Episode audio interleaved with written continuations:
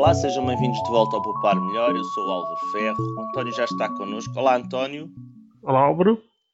António, vamos fazer um upgrade? Bora isso? Vai-me custar muito dinheiro? É que se vai custar muito vamos, dinheiro, eu não quero. Vamos para onde? Pá, sei lá. Um, Abu Dhabi, uh, para o Dubai. Vamos para o Dubai. Para o Dubai.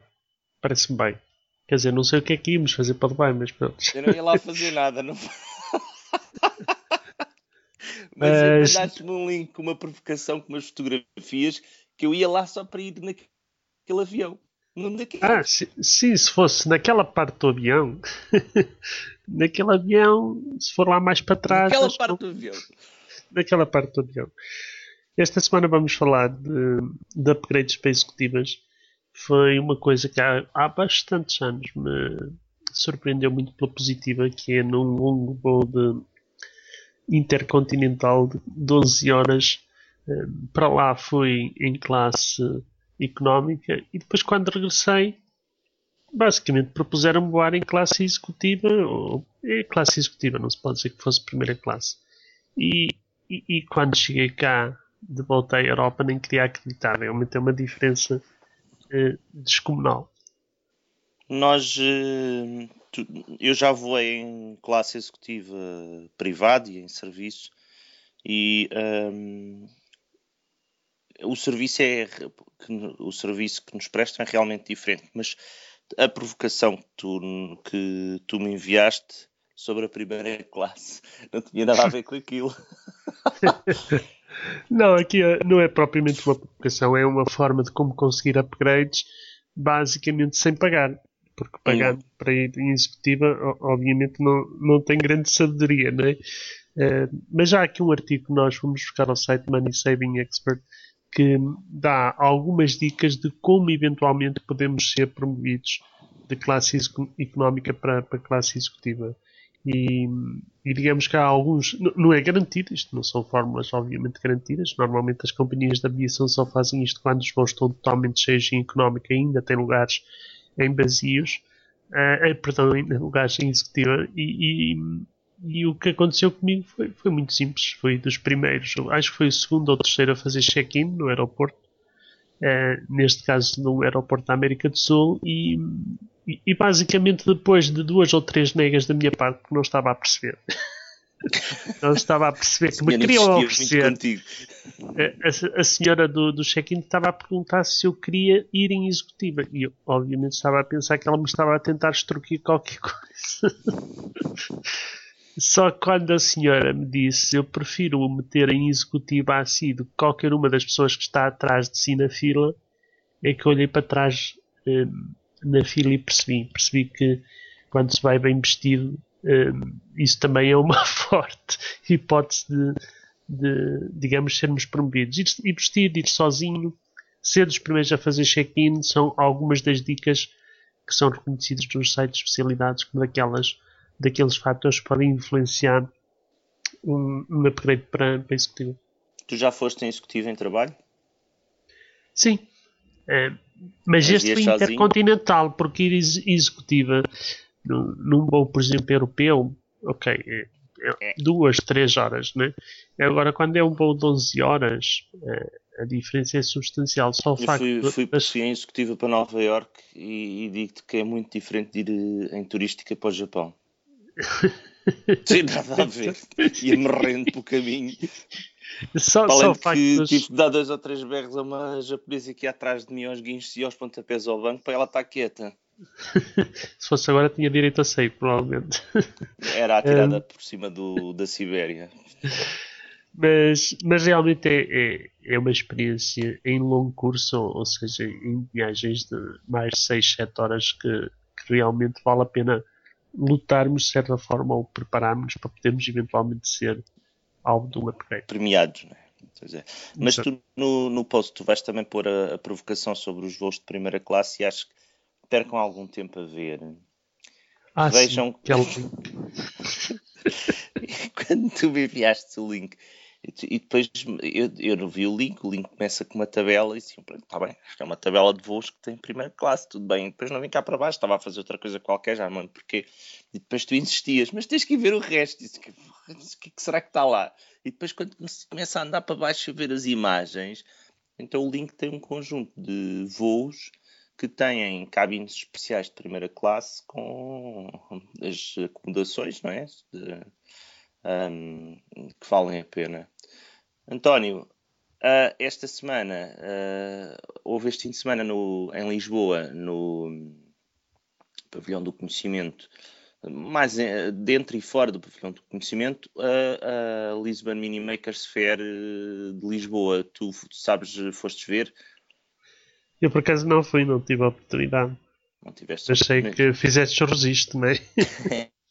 Esta longo que posso ter a oportunidade de ver uh, algumas das coisas que eu vi, lembrei-me sempre do Shark Tank, porque o que tu estás a, o que se via lá era pessoas que, como eu, modificaram alguma coisa ou construíram alguma coisa com os módulos que existem no mercado, como Arduinos e, e Raspberry Pis e uh, BeagleBones e esses, essas placas todas que são programáveis e tentavam fazer uh, protótipos, mas não eram produtos ainda Tu viste, tu tens acompanhado, por exemplo, aquele site do Ecaday? Sim, sim. É, é uma, quer dizer, não é, não é todos os dias, não é? Normalmente depois é por atacado em termos de, de feedly, mas se é daqueles sites realmente imperdíveis. Embora, como já tenho aqui referido, não tenho propriamente assim muito jeito para a eletrónica. Uh, eu diria que não tenho jeitinho nenhum. Uh, mas as pessoas que efetivamente conseguem eh, pegar. O Arduino é mais vocacionado para a eletrónica, não é? Porque para a integração com, com, a parte eletrónica, eh, o Raspberry já é um bocadinho mais de. de um é mais um mais computador.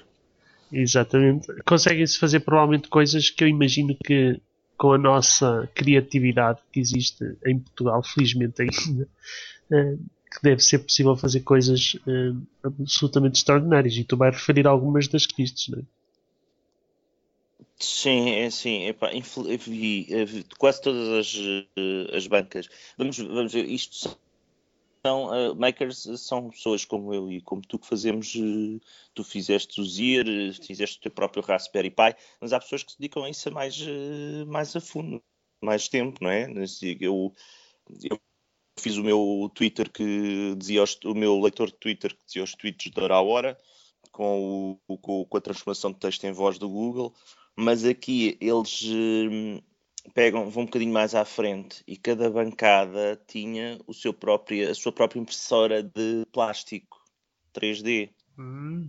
com as suas próprias peças construídas. Quase todas as bancadas tinham uma. Uh, quase todos os objetos que estavam ali a ser apresentados tinham sido gerados numa impressora 3D. Custam à volta de 500 euros as impressoras de que estamos a falar.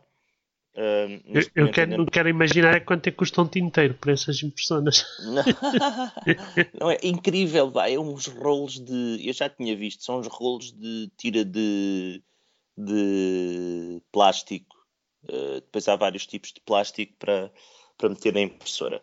Agora, aquilo é o princípio da pistola, da pistola de cola quente com, uhum. os, com, os, motores para fazer mexer a plataforma onde está colocada a, a, a, a impressão vamos ser eh, o bico de cola quente onde vai estar onde, para, para que ele consiga fazer eh, a terceira dimensão, não é? Porque Exato. isto é o mesmo princípio realmente dos tinteiros de, de, de dos tinte, das impressoras eh, de jatos de tinta. Uh, mas uh, ah, vi, eh, foi, vi foi alguns robôs para, para, crianças, drones construídos com, com.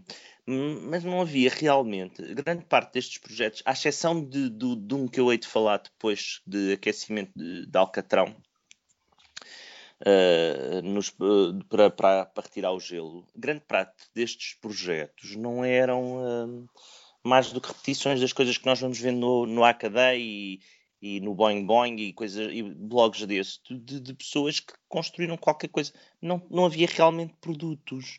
Havia lá um, um, umas placas à venda, mas que, mas que eram, já eram estrangeiros, não eram portugueses, mas os portugueses têm, tinham uma série de artesanal, aquilo era tudo artesanal e não havia, não, havia um produto lá que era um senhor que fazia pranchas de, de skate uh, em contraplacado uh, uh, manualmente, não é? Ele de, shapeava a prancha de skate à mão colocava o desenho, invernizava tudo à mão. Portanto, não havia uma, não, não era o, o propriamente um sítio com uma ideia de industrialização do resultado, ou seja, as pessoas estavam muito longe ainda se conseguirem do chegar produto, né?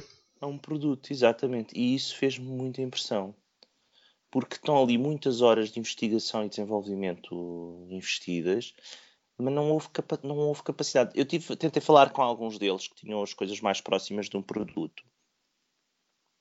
E as mesmas dificuldades que nós vemos no Shark Tank de perceberem isso, eu encontrei na conversa com estas pessoas.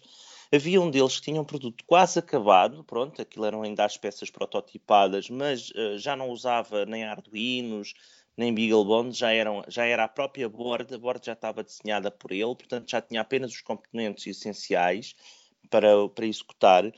E ele insistia comigo que aquilo, pronto, não, não, não tinha.